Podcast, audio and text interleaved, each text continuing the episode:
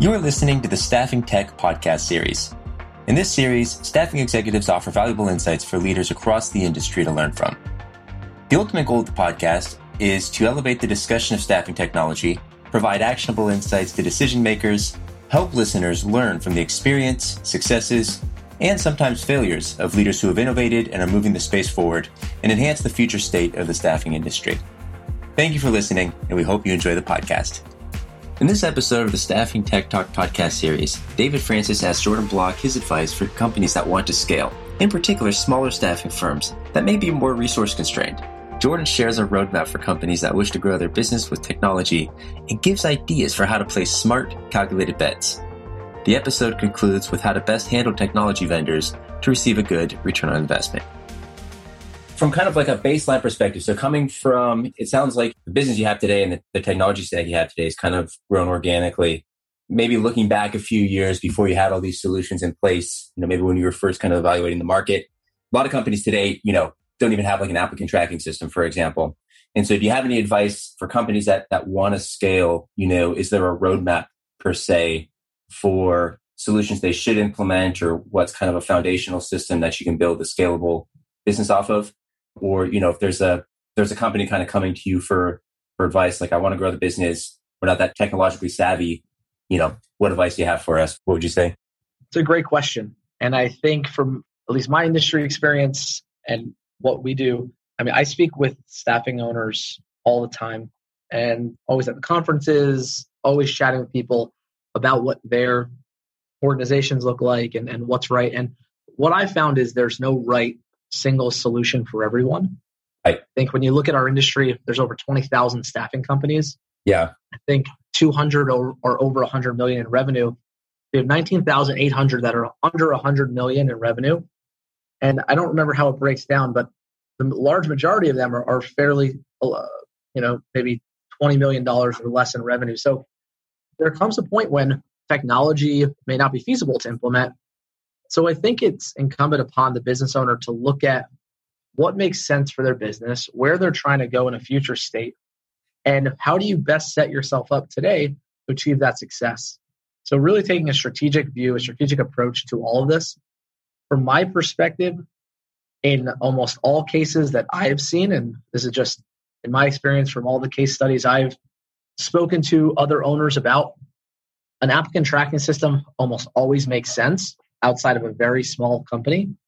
And there are a lot of ATS providers out there that you can capture really robust technology and maybe get 80 or 90% of your technology needs from the ATS.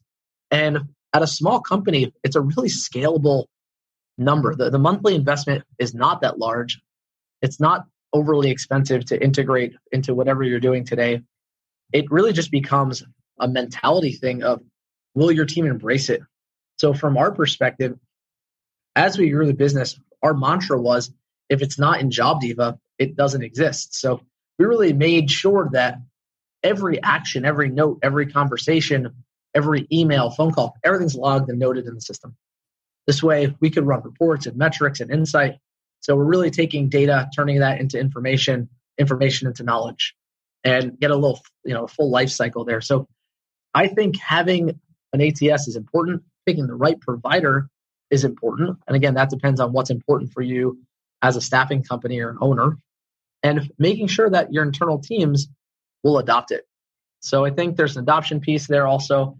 But those would be my uh, high level directions on applicant tracking systems because that really is the core, the backbone structure, technology component to any staffing company. Yeah. In the staffing industry, there's, you know, a whole number of specialized providers, even you know down to kind of occupational specialty uh, providers with the whole systems kind of architecture around the unique workflows of a particular industry, like healthcare, for example, or or uh, retail, et cetera. We've also found that there's some, you know, I guess to your point, Jourdan, you know, from a, a smaller company's perspective.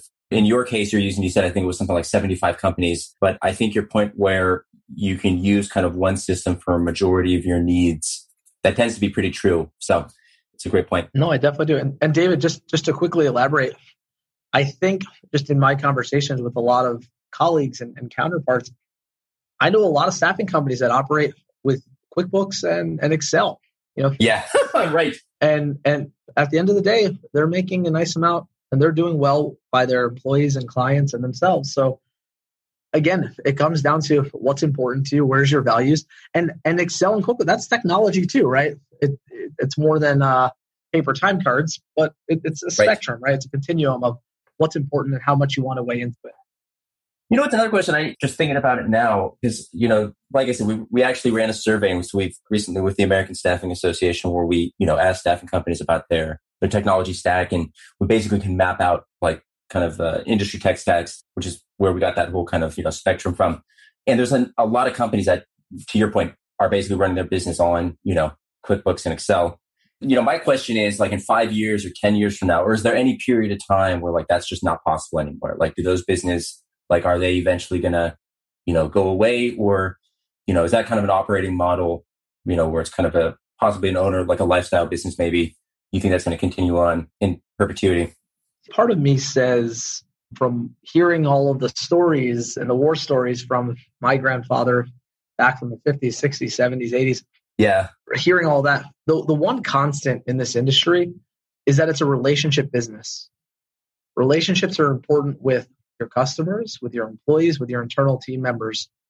So if you're a small company, if you're a lifestyle business operating and you have a wonderful relationship with the facility down the road from you and you're staffing five direct hires a, a year or a month or whatever your numbers look like, and that's sustainable for you, I, I don't imagine that changing because relationships are so important. Now, I guess on the other hand, I would argue with platforms coming in place and all of these systems to really cut out the middleman or the middle entity. Is that going to impact these small players? I don't have a crystal ball to know that. But yeah. I can just say in the last 40, 50 years of stories that our family has seen, that relationship is so important. And if you maintain positive relationships, your business is going to succeed. Got it. Appreciate the point. So We'll actually get into kind of platforms in a second here, but one last point I want to touch on. I know your your organization is not particularly gung ho about trying to build your own technology solutions. That does seem, while it's not you know the most common thing that that staff and companies do, it's also not that uncommon to see companies decide to try to build you know technology solutions themselves for a variety of reasons. Either they want to you know, try to increase the value of their business, or they, you know, can't find a solution that meets 100% of the needs, et cetera. Can you walk me through kind of your thought process behind? It seems like you're pretty adamant that your company's decided like we're not, you know, technology builders. You know, how did you kind of come to that that place? Or they say trial by fire, or been there, done that. not going to be doing it. we built our own payroll system, and we managed it for about 20 years. It was a proprietary system. It was all managed and built internally and it accomplished everything and helped our company grow from a very, very small company to a fairly large organization. And we got to the point where any changes, modifications, additions, upgrades, anything that needed to be impacted or updated relied on a very, very, very small team of, of experts to make those changes. And from a business continuity perspective, that put us in a really precarious situation. If the proverbial bus would have hit someone and you know if they didn't come to work that next day that puts the organization in a great deal of exposure.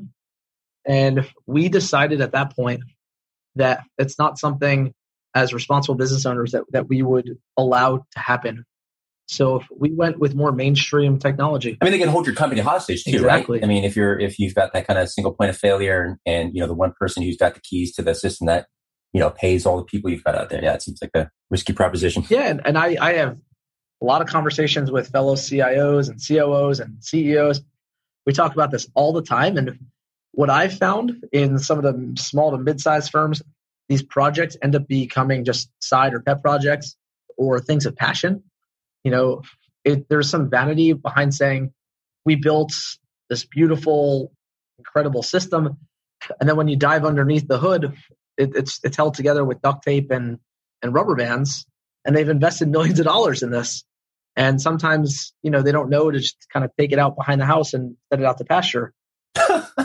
and I, I've heard the war stories, you know, where, you know, we just one one colleague told me he invested three million dollars in add-ons to his ATS system, and after all the development, you know, they got nothing with it. So I've heard the war stories. I also heard the success stories where it's wonderful. Our risk tolerance is is not there right now, and we'd rather take that investment and make that in people to to really manage the technology effectively. Got it. And so I guess you've just come to the I don't know what the word is, maybe the compromise, I guess maybe is where if whatever system you're buying, you're probably not going to get 100% of the functionality maybe that you want, but it's not worth it to go, you know, spend that extra X million dollars to try to get it to 100%. You know, it's a great point. And the position I talked about partnership with vendors a little earlier. And from my perspective, in those discovery conversations, we try and hash out every business use case that we could think of using their technology for. And we make sure as partners, they're open to feedback. You know, when we reach out to our ATS vendor, kudos to JobDiva, if we share, hey, here's an area of opportunity, they put that on their roadmap and they actually deliver on it, as opposed to just telling you, yeah, we'll be done, you know, next quarter release, next quarter release. Right. So we really do our best to partner with companies that can streamline and really help change their product somewhat to help meet our needs. With that said, we understand, you know, we can't control what where their investment is, and that's just part of part of the overall solution of buying technology. So it's a give and take. Fair point. Thank you for listening to the third episode of Staffing Tech Talk. Stay tuned for the next episode. Can technology be a differentiator in a competitive market?